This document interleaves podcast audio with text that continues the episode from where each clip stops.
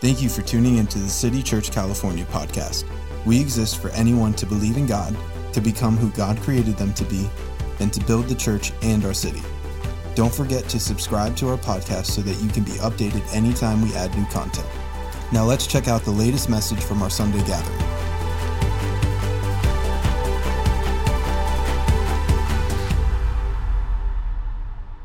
But today, uh, we're going to finish a series that we started a while ago in the book of Ephesians. And so, what we've been doing every Sunday has been taking a look at a chapter and highlighting a couple verses. So, you've got your Bible, so we always encourage you bring your Bible, bring a friend, don't come to church alone. Will you turn with me to Ephesians chapter 6? Uh, and it's the last chapter, written by a man by the name of Paul. Uh, Paul's pretty cool dude. If you've ever wondered if your past disqualifies you from the love of God or from a future, uh, Paul's life says, uh, no, you, it does not qualify you, and he's your guy. I Paul had a horrible past, one he should have been ashamed of, yet he met Jesus, it changed his life, and then he filled out, fulfilled everything that God had for him. So Paul's your guy. If you're like, I got a jacked up past, so did this guy who wrote two thirds of the New Testament. So this guy writes this letter to a book, uh, uh, to a letter to a church in Ephesus. And it's to a church that's having a little bit of an identity crisis. See, they, they are in this city, and the call of a Christian, you make a decision to follow Jesus. Part of the Great Commission, what part of what you are supposed to do with your life is to influence the culture around you with the message of Jesus. That comes by the way we talk, the way we act, the way we respond. So God puts local churches in cities to influence and impact the culture around it. The problem here in Ephesus is the opposite was happening. The culture on the outside was influencing the church on the inside.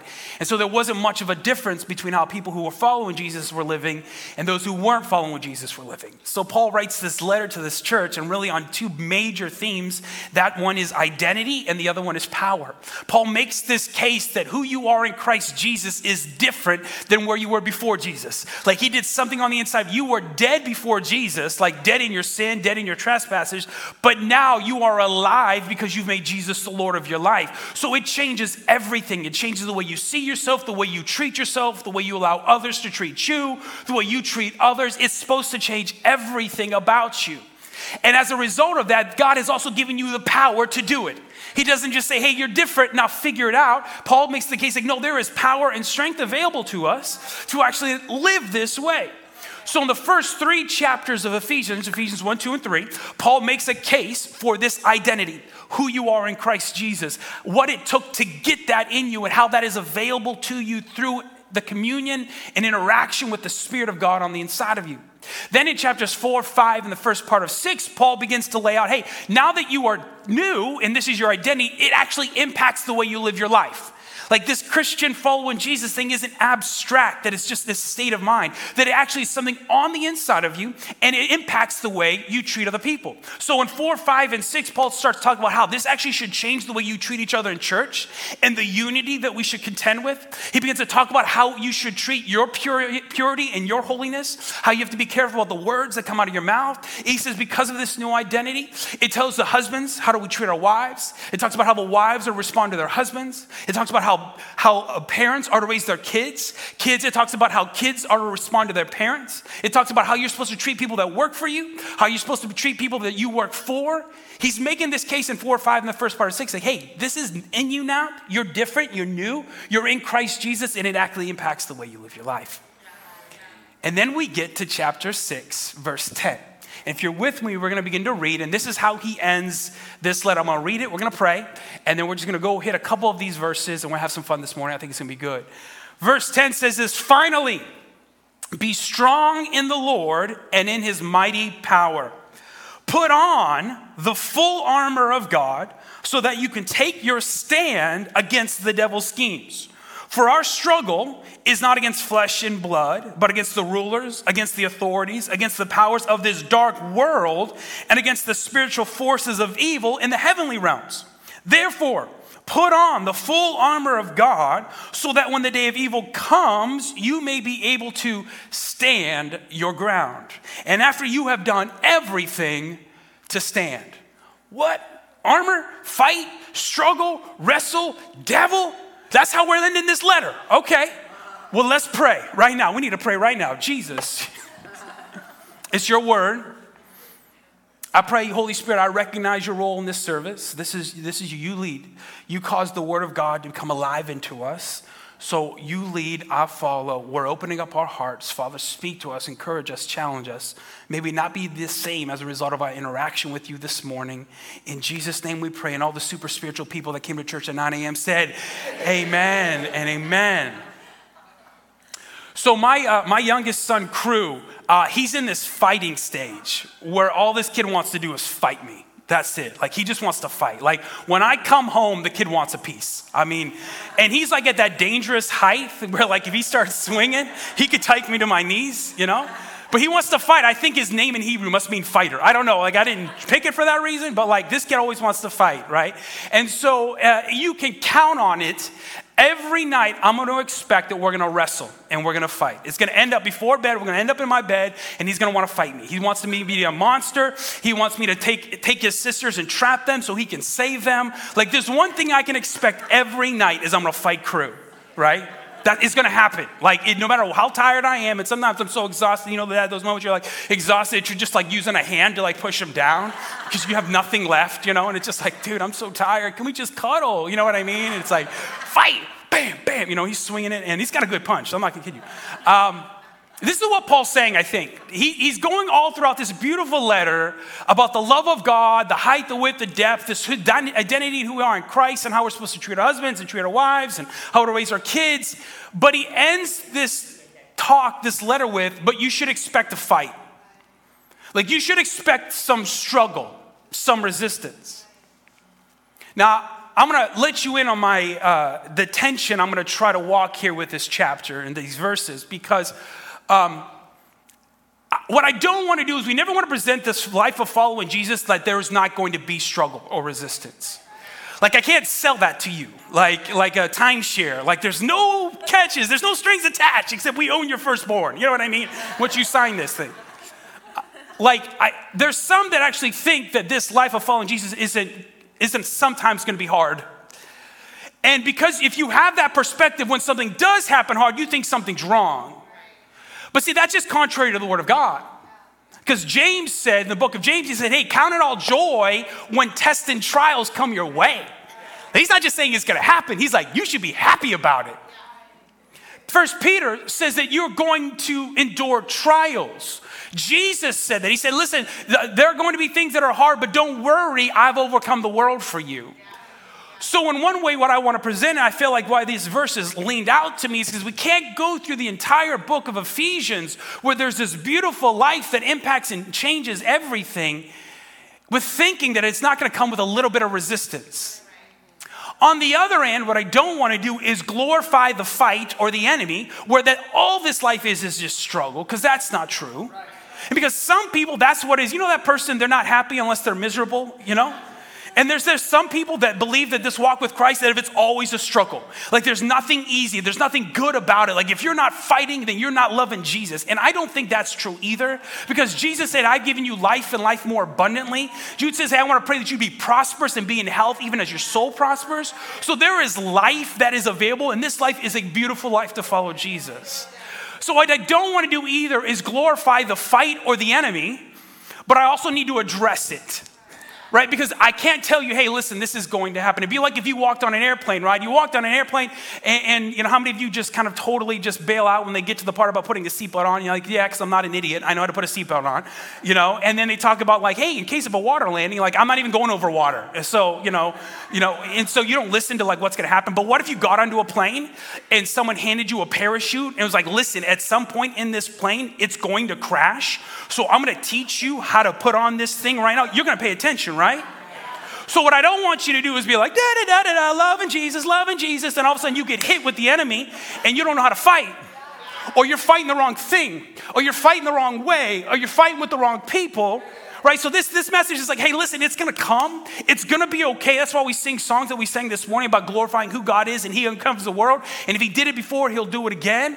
Right? But we gotta talk about it, right? So we can be prepared. So Paul, he writes this letter, he says, listen, there is a fight.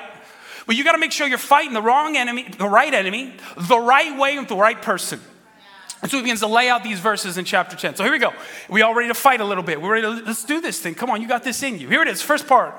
Ephesians chapter 6, verse 10. He says, Hey, finally, be strong in the Lord and in his mighty power. Because when you come up against to a fight, the first thing that generally goes after a while is you, you lose your strength. So let's talk for a second. How many of you, you're, you're in a fight right now in some phase of your life? There's a struggle, there's resistance. Maybe it's in your marriage and you're fighting for that. Maybe it's with a, a, a, kid who's just one of your kids, they're out of your house and they're just not treating themselves well and they're making bad decisions and you are fighting and contending for them. Maybe it's for your purity. Maybe it's for your wholeness. You went through a horrible breakup and you're trying to contend. Maybe you're fighting an addiction. Maybe you're fighting something at work, resistance that's going on. Maybe something came out of nowhere in your finances, and all of a sudden now you're trying to fight and figure this thing out. Or maybe it's, uh, it's, a, it's a health issue that one of your family members are going through. And for some of us, it'd be one thing if it was one fight on one front. But how many of us find yourself fighting multiple fights on multiple fronts? And generally, when you're in a fight, the first thing that starts to go is your strength. So before Paul even begins to talk about how we're going to fight, he has to address the one thing that is assumed. You're going to need strength in this fight, and you're going to need power. You're going to need strength. Because the first thing that goes is a strength. And for some of you, you've gone to it and you're fighting and you're fighting, and you go to pull up on that strength that you think that's on the inside of you, and there is literally nothing left. Your, your tank is empty. Have you ever had that moment? I remember, I remember the first time I ran a 5K years ago, years ago. And um, uh, it was like one of those foxtrot things. And so I had someone tell me, hey, listen, because you haven't ran one yet, when that starter pistol goes off, your temptation is going to want to go as run as fast as everybody in the front. He's like, don't go that fast. You won't be able to keep up with that pace. That's great advice. And I wish I'd have listened to it. Because that starter pistol went off and all these tall, lengthy cross country runners take off, and I start going after it the same way. But I don't have a body of a cross country runner, I have a body of a cross country eater, you know? And, um, and so I go, and like midway through, it's 5K, it's like 3.2 miles, it's nothing. But like midway into this thing, I am gassed. I literally have nothing left. I have like that metallic taste in my mouth. You know, that like, you're like, am I bleeding in my mouth and I don't know about it? Like, I'm like, my lungs are burning and like I am at a, it's, I don't even know if it's a run. It's not even a brisk walk. I don't know what it is, but I'm running and like I'm literally having all these people pass me, like small children. Like, there was this lady in a jogger with like a baby running past me. I'm not kidding you. I, there was this there was this old lady. She must have been in her 70s. She's running by me, and I swear to God, she had ankle weights on. And I'm like, I'm running, and in my brain, I'm like, my God, Michael, get it together, muster this thing up. And I went to pull from the tank, everybody, and there was nothing there. She blew right by me, and I'm like, what? The guy in the wheelchair is close behind. You know what I mean? I'm in the middle of a race and I'm trying to pull on something, I got nothing left. Sometimes that's the way it is with life, right? For some of you right now, you are in the middle of a fight. It's a struggle. And you go to pull from your reserves, and there's nothing there. That's why Paul said, hey, listen, be strong in the Lord and in the power of his might. That word strength, and I told you this a couple weeks ago when I spoke, so if you weren't here with us, just a refresher. Hey, when we look at the New Testament, sometimes you see preachers say, hey, the Hebrew word for this means this, and the, Hebrew, the Greek word for this means this. We're not just trying to look super smart to you, like we know Greek. It's because the Old Testament was originally written in Hebrew, and the New Testament was originally, most scholars believe, in Greek. And so when we translate the Bible, they translated, the translators try to do the best they can to match up the English word for the Greek word or the Hebrew word. Now, why that's cool and important, though, is that sometimes if you want to know something more about a word, word or about a verse, it, the Greek words sometimes have multiple meanings to it, not just one. So it behooves us to actually study out sometimes what certain words mean to have a better understanding of what the author meant. And this is not just something a pastor can do, you can do this for yourself. Right, great resources, Blue Letter Bible. They have an app, they have a website, and if you literally pull up a verse, you can click on it, and the concordance will give you every Greek word for the matching English word. And not just what it means, but actually the tense and forms of the word in the Greek actually mean different. So, this word, that's why I'm saying this, I'm not trying to make you think I'm super smart.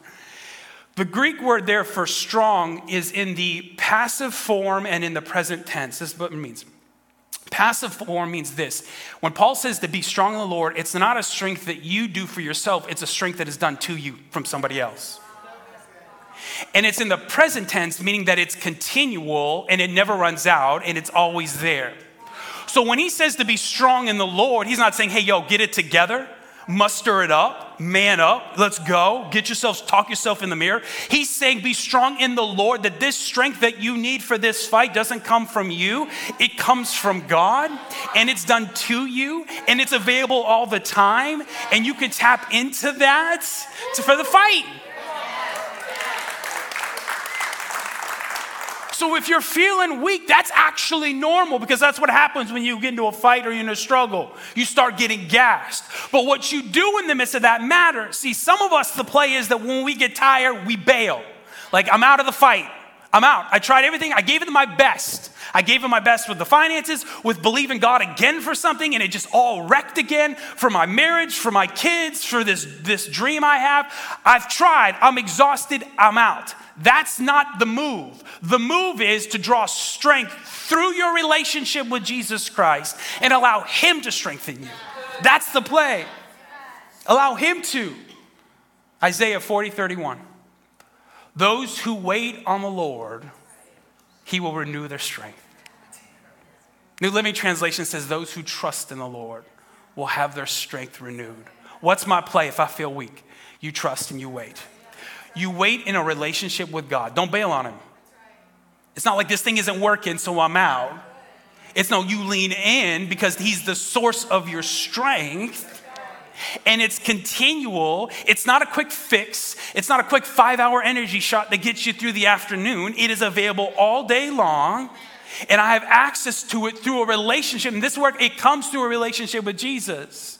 So, in your partnership, in your communion, in your trusting and depending, God strengthens you for the day, for the fight.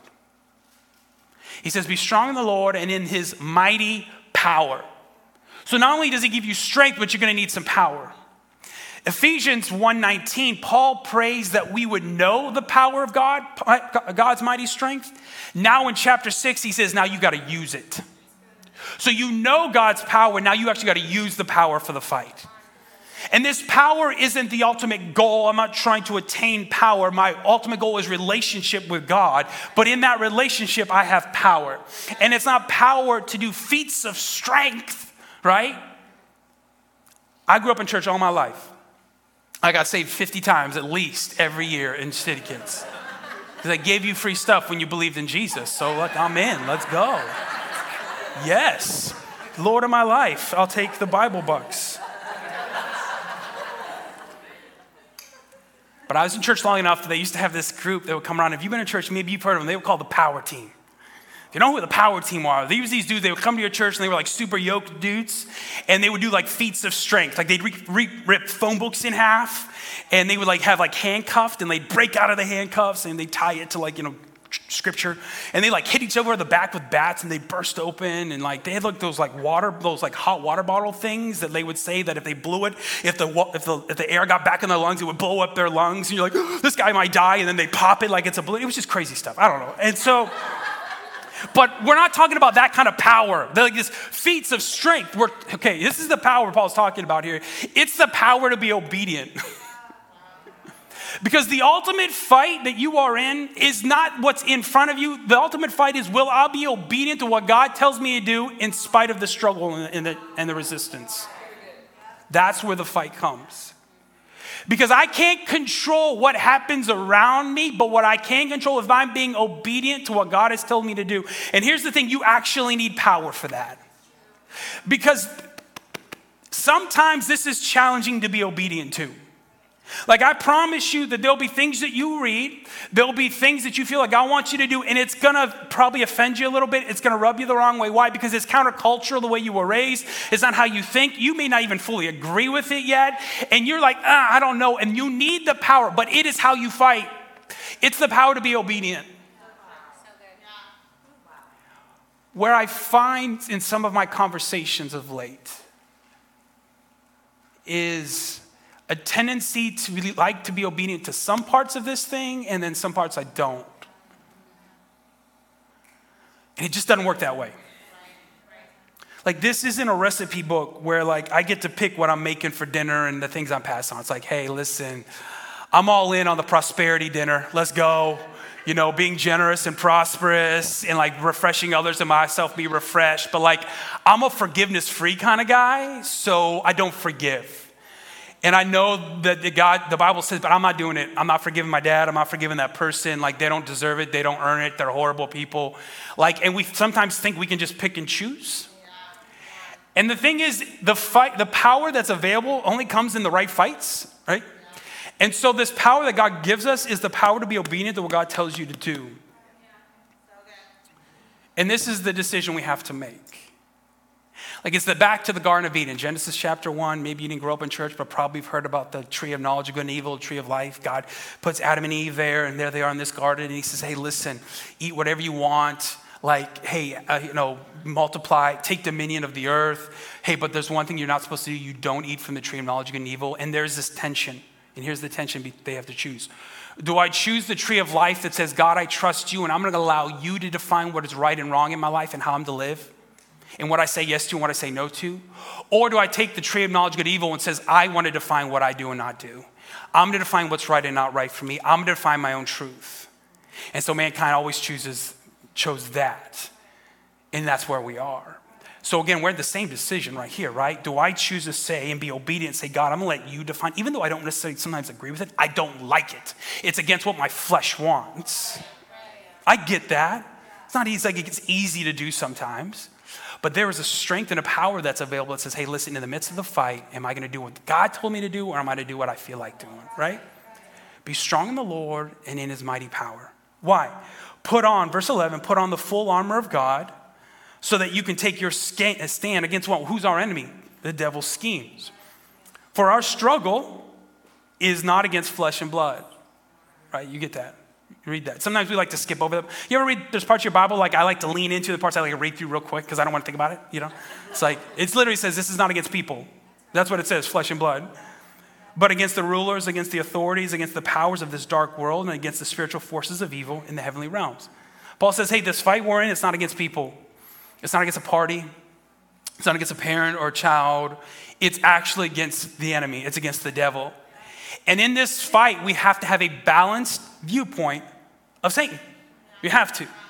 We can't live in a life where he do, we don't think he doesn't exist because the Bible is pretty clear he does exist.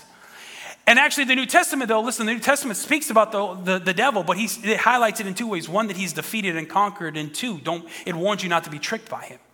So you can't live a life where you don't believe there's a devil or you don't address him because then, if there is, when I'm in a fight, I fight the wrong person. And so sometimes our problem is we're fighting the wrong people the wrong way for the wrong reasons. So now my fight is with flesh and blood. But it's not. It might be conflict that has started and in that, and they might be in this equation, but ultimately it's not them. But again, we also have to understand though that the devil doesn't have any power either because he was conquered and he was defeated. So a, a, Christian who follows Jesus understand there is the devil, there is enemies, there are demons, there is these, these realms that are happening, but at the same time they're defeated and they have no power. And the only power the devil has in my life is the, is the, is the power that I give him. Like scriptures that say, don't even give the devil a foothold in your life. Don't give it to him. So I understand that my fight isn't with a person, it's with the enemy. So why that's important is because depending on who my fight depends on how I'm going to fight him. So we think our fight is against a person and it's against a, a, party or this thing. And so we think we fight with our words, we fight with our dishonor, we fight with this action. And really, it's a spiritual thing. So when you fight something spiritual, you got to fight a spiritual way.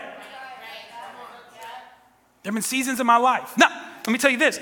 It's not necessarily mean that every time someone like cuts you off on the on the one-on-one, like that was the devil possessed them to get in front of you. That's not what I'm saying either. Right? We don't want to take the, you know, the Waterboy mama, you know, approach. Well, everything's the devil. You know what I mean? Yeah, I made an Adam Sandler movie, a pro, yeah, a reference there in my message. I don't watch those kind of movies. I don't know what you're talking about. but uh, the, the devil may not have made this person offend you or do that, but now he will try to use that to distract you from what? From living the identity and the life God called you to live. To get you to be disobedient to what God told you to do and how God has instructed you to live. You get that, right? You know, Ephesians chapter 6, verse 1 and 2, it's verses that the Roberts children will memorize. My oldest has, and all my children were. Children, obey your parents in the Lord, for this is right. The second part, honor your father and mother, which is what is, I love this, which is the first commandment with a promise that it will be well with you and you live a long life. One of the ways you fight is with honor. Honor is a big deal to God. It's so big, he actually attaches a promise to it. He says, if it be, and it's pretty big promises, it will be well with you and you will live a long life. Young person, I think it's in you to fight. I think it's in you to stand up for what you believe in. What it's wrong, though, is to fight it with dishonor. And it has nothing to do about the person, it has everything to do with God. Honor is not earned, it is given. And when you dishonor and you wonder why life isn't working out the way it's not working out, it's because, again, the, if, the, if, the, if, it's, if it's true in the positive, it's true in the negative. So when I dishonor, it won't go well with me. But I can still fight because I'm not fighting in flesh and blood. So I can honor, but yet I can fight and stand and be obedient to what God told me to do. You guys catch it, right? Come on, I know it's not rah rah, but it's just, I mean, we're gonna fight, people, let's go. Maybe some of you, I'm telling you, this is this is it. Like this is what you, you need right now. Like you need someone to say, listen up, pick yourself up, let's go. You're gonna fight, I get it. But there's strength available to you, there's power available to you. You gotta do what's right, you gotta do what the Bible says. Don't do what Mike says. What's God telling you to do? Doesn't matter. Don't do what I tell you to do because if I tell you to do it on Sunday, somebody will tell you to do something different on Monday, and you'll just do that. You do what God tells you to do. Because you're not fighting against a relationship. You're not fighting against a, dad. You're not fighting against a party. You're not fighting against your work. You're not fighting against some person. You're not fighting against some random karma. There's an enemy that's trying to prevent you from living out the life that God has for you. So you fight against that. See it that way. There's seasons in my life where I, there has been conflict with individuals and I can feel it. It's heavy. And I know it's not about the person. My conflicts with that person, we're having an issue, but there's something, it's heavy. And I know that's the devil. That's an enemy. He's trying to get me to attack that person and to respond counter culture the way I have now in Christ Jesus am supposed to act and conduct myself. So I got to see it for what it is. So I will not attack that person. I will honor that person. And I will do my best to fight. He said, Hey, we don't wrestle against this stuff. I love this. Here it goes. Verse 13.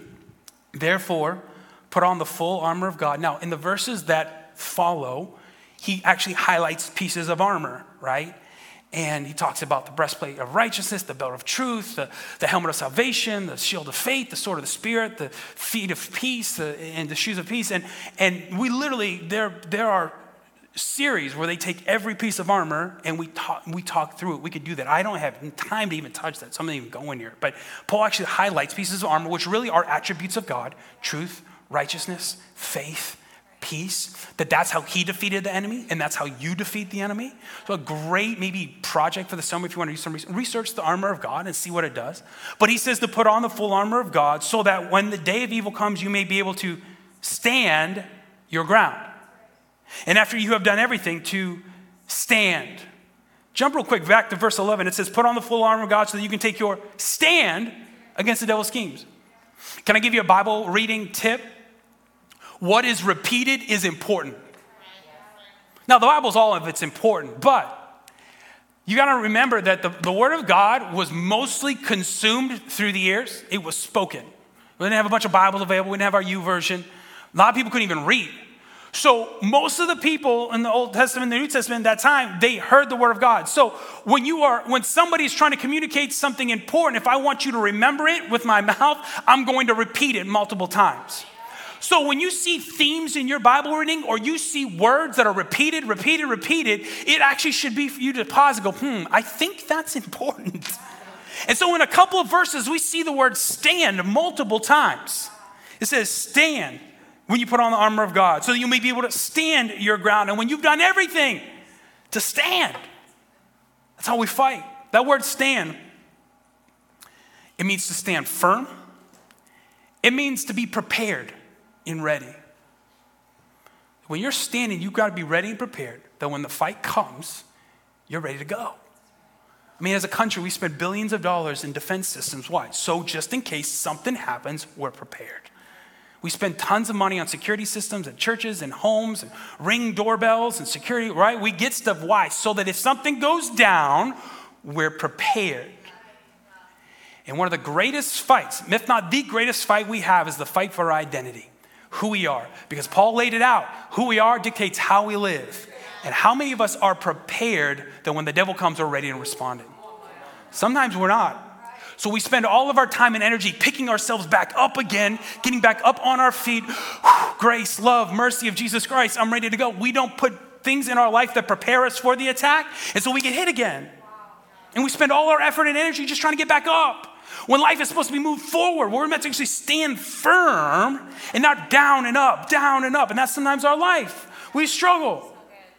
So, what is the thing, but what's the part of your identity that's really being attacked right now? And you know what it is. Bible talks about the sin that so easily besets us, like that, that thing that it attacks you. What have you put in place to prepare you so that when that attack comes, you're able to respond right away?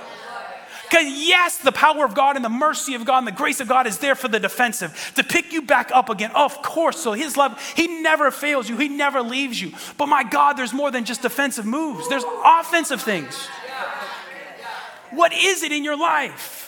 You put in place now so that when you know, and you know what he said, because when the day of evil comes, it's coming. And it's going to tempt you to act differently than the way God created you to be. And it's going to pull life out of you. And it's going to get you to fight the wrong person and to make you feel convicted and, and down and just down. What is it? What have you put in place? For me, as a young man, I'll, tell, I'll be honest with you, as a young man, where I grew up and where I struggled with was my purity. That's where the devil comes at me. And I know this that I am the righteousness of God through Christ Jesus. That's who I am with my identity. I know that's who God is and God made me to be. But I know if the devil's gonna come at me, that's what he's gonna come at me at. So I stand prepared. So I put safeguards on my phone, I put safeguards on my, on my computer. Now, some of you right now, you might think, is that why is that such a big deal? Yeah, it is actually a big deal. And I don't say that in a condemning way, I say it to somebody who walks free from it. It's a big deal to God. God's a holy God. He talks about being holy. It impacts everything. So I think it is a big deal. So I'm ready for the fight. So I put things in place. So, Mike, are you tempted every day? No, I'm not tempted every day. Most days I'm really, really good. But I know the day of evil comes sometimes. And I'm tired and I'm exhausted and I'm fried. Me and Gab got into a fight. And there's a temptation that comes. The devil comes to attack me. And I'm able to stand. I'm standing. I'm prepared. Because I can't. I'm out. Because if it happens, someone's to know about it. And I've got people in my life who know my, who, who, I, and who I trust that I call and say, hey, listen, I'm struggling. I feel a bit, just be praying for me. I want it out there. I don't keep anything in the dark. I don't keep anything hidden. It's out there. Why? Because that's how you stand prepared.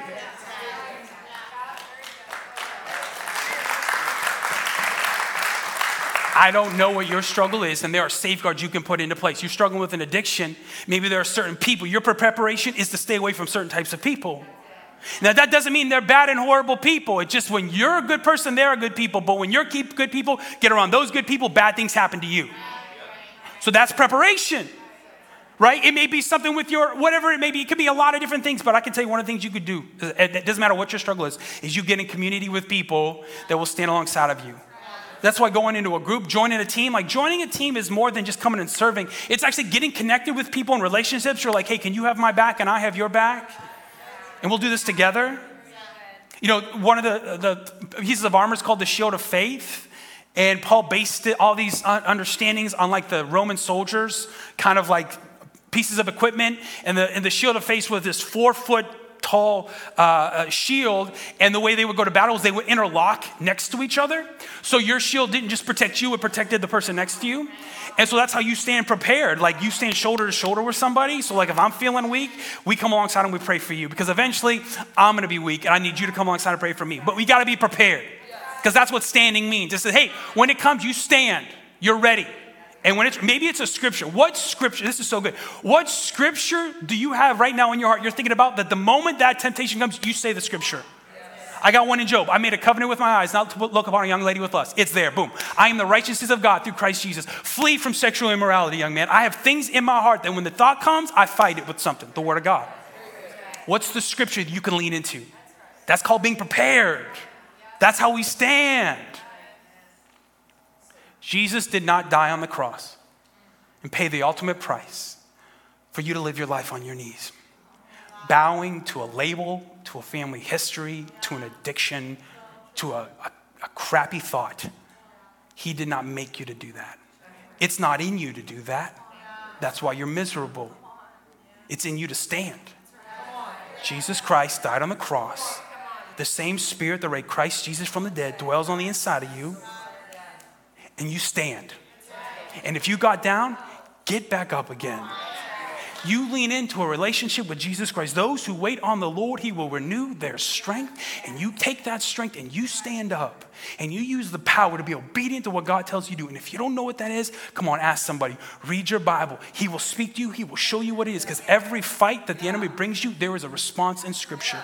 And you fight it the right way with the right person, the Spirit of God, against the right enemy, who is the enemy, and you stand. And when it's all done and you've done everything you know how to do, you stand. And that is the picture of a Christian life. I stand.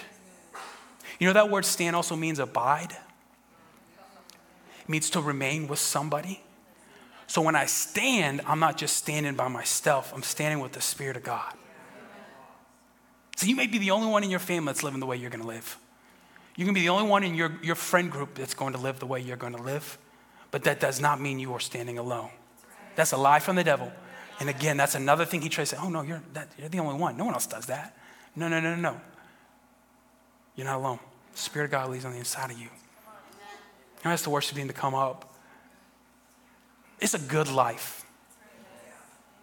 It's a life of victory. But there is no victory without some struggle. There's no victory without a fight. Bible actually says you are more than a conqueror through Christ Jesus. He's given us the victory. We don't fight for victory, we actually fight from a place of victory because Jesus Christ, he, he, he won the victory on the cross. Like the power of sin does not have a place in my life, it, it does not control me. Like this, this, this, this realm, don't, do not be mistaken, this spiritual realm, this is not like whether or not good and evil are going to win. Like evil has lost. Like evil has no fight with good. Like just like no light has no fight with darkness. Where light is, darkness goes. Like, there's no contending here, wondering what's going to happen. So, no, there's victory. So let's fight. You're in a fight. Okay. You got multiple fights going on. All right. Be strong in the Lord and in his mighty power. You put on that armor of God and you stand. You don't stand alone. The Spirit of God who raised Christ Jesus from the dead, who makes a way, we sang it this morning, who makes a way where there seems to be no way, who works all things together for our good, he fights for you.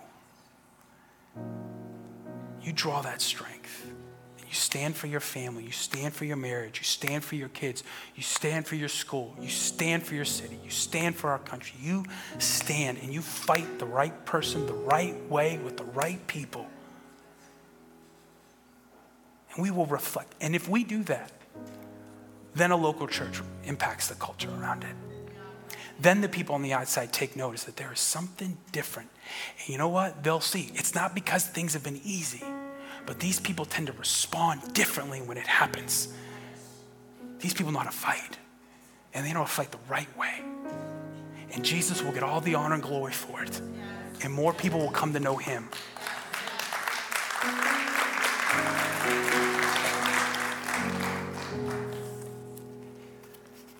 Everyone, uh, everyone responds the right, uh, the same way when something good happens. It's when something bad happens that we'll see really what's on the inside of us. Your greatest testimony to some of your family members and your friends are what's going to happen as you fight this thing. And that will be the greatest testimony. And they will ask you, How'd you do it? How do you have peace? How are you happy? And you'll tell them about Jesus. And some will get it, some will, and they'll want to know more. Some will disagree and think it's weird, and some will make fun of you. But that's not on you. That's not on you to change somebody's life. It's simply on you to tell them what you are experiencing with your relationship with Jesus. Will you stand with me? I want to pray for you this morning. Would you mind if you bow your head, and close your eyes, if you don't mind? Uh, and the reason I ask, I don't know about you, but uh, I get distracted when my eyes are open. So it's the moment with you and Jesus. Hey, before I um, before I pray for everybody, I want to talk to somebody. And that's if you've never made a decision to follow Jesus. Like I said, it's a good life. It's a great life. And I told you there's a power where you have to be obedient to what God tells you to do. And here's the thing we're all born with sin and it separates us from God. And so, in order to enter into a relationship with God, to experience this strength I'm talking about, this power that I'm talking about, to have victory in life, it first starts with an act of obedience. And this, some of you, this is going to be your first step. The Bible says that when you confess with your mouth that Jesus is Lord and you believe in your heart that God raised him from the dead, you are saved. This is a relationship right here. What does that mean? You're making a decision. I'm going to make Jesus Lord of my life. Like I said, it's the tree of knowledge of good and evil and the tree of life. I'm going to choose to allow God to lead, guide, and direct me, tell me what is right, what is wrong. I'm going to follow Him. That's making Him Lord of your life. It's trusting that Jesus was the one who saved you, that I could not earn this relationship with God on my own. It wasn't based on my merit, how good I was, how bad I was. No, it, it was a gift of grace. It was grace. It was given to me, though I don't deserve it. And you receive that gift and you enter into this relationship with God, and now all of a sudden you can live out a life where you're, you have a new identity. You were dead, now you are alive. You weren't a fighter, you were fighting the wrong things against the wrong people with the right with the wrong tools. Now you're gonna fight the right way, with the right people, the right way. If that's you, I'm going to give you an invitation, and on the count of three, I just want to know who I'm going to pray for. The Bible actually says, "Hey, if you if you acknowledge me before people, I'll acknowledge you before the Father." It takes a moment to say, "Hey, look, I'm going to make a decision to follow Jesus." So on the count of three, I'm going to ask you to raise your hand, and then I'm going to lead us all in a prayer, and we're all going to say it together. But on the count of three, if that's you, you want to make a decision to believe in Jesus, make Him the Lord of your life, enter into a relationship with Him. I want you to raise your hand. One. Two, I'm ready to do this thing, Michael. Three, I make that decision. Anybody in this room? Let me see. Anybody here? Thank you for that hand. Anybody else? Look around real quick. Look one more time. All right, come on, everyone. Can everyone in this room, can you repeat this prayer with me so we can all pray it together? Say, Thank you, God, for loving me. I believe in Jesus, that He was your Son. Father, forgive me of my sins. I make you the Lord of my life. In Jesus' name. Come on, let me pray for everyone in this room real quick, and we're going to go back to worship just a moment. Hey, and if you can, just hang on. Don't bail just yet. Those who wait on the Lord, He will renew your strength. Mount up with wings like eagles, and they will walk and not grow weary, and they will run and not go faint. Father, and I pray for everyone in this room those that need strength, I pray right now that they would experience a strength that only you can give them. Right now, supernatural strength. As they wait and they trust in you, I pray strength on them. I pray power to do what you've told them to do. Holy Spirit, I pray it becomes so tangible in their hearts what they need to do. And I pray not only would they have the, the knowing to do it, but they have the courage to do it even when it's hard. Give them the power. We do. We take authority over the enemy, the devil, that will look to distract us. And we say no in Jesus' name. You're not allowed in our minds. You're not allowed in our marriages. You're not allowed in our families. Come on, you need to pray that way. He, you know, you talk to someone differently when you know they're already defeated. Like you talk and you respond when you know you can beat somebody, like you act differently. I don't know why some of us were acting like we're already defeated, like we don't have a fight, like we, we can't win this fight. It's already won. I can be pretty cocky. I can be pretty confident. I can pray differently. I can expect differently because the enemy is already defeated. So, God, I pray there be a new understanding of our, our, our victory through you, Jesus Christ. And it is not in us, it is not our own, it's because of the blood of the Lamb and the word of our testimony that we overcome. So, God, I pray that would be on us. I pray a new revelation and understanding of what is at work here. God, peel back the layers. Those of us that have been deceived and thinking we're fighting the wrong fight, let us see the enemy for who he is and give us the strength and the courage and the boldness boldness to fight that fight. And God, I pray we stand. I pray a supernatural strength to stand firm. God, that we would be prepared. God, give us wisdom and strategies of what we put into our life to be firm. And God, I think we don't stand alone. God, right now, may we feel the proximity of you in this moment. You stand with us. You stand firm right now in Jesus' name. Come on, church. Now let's begin to worship. Let's wait on the Lord. Let Him renew your strength. We so appreciate you spending time with us. If you'd like to invest into what God is doing through City Church California, you can go to our website, citychurchca.com, and click Give. Thanks again, and we hope to see you at one of our campuses this Sunday.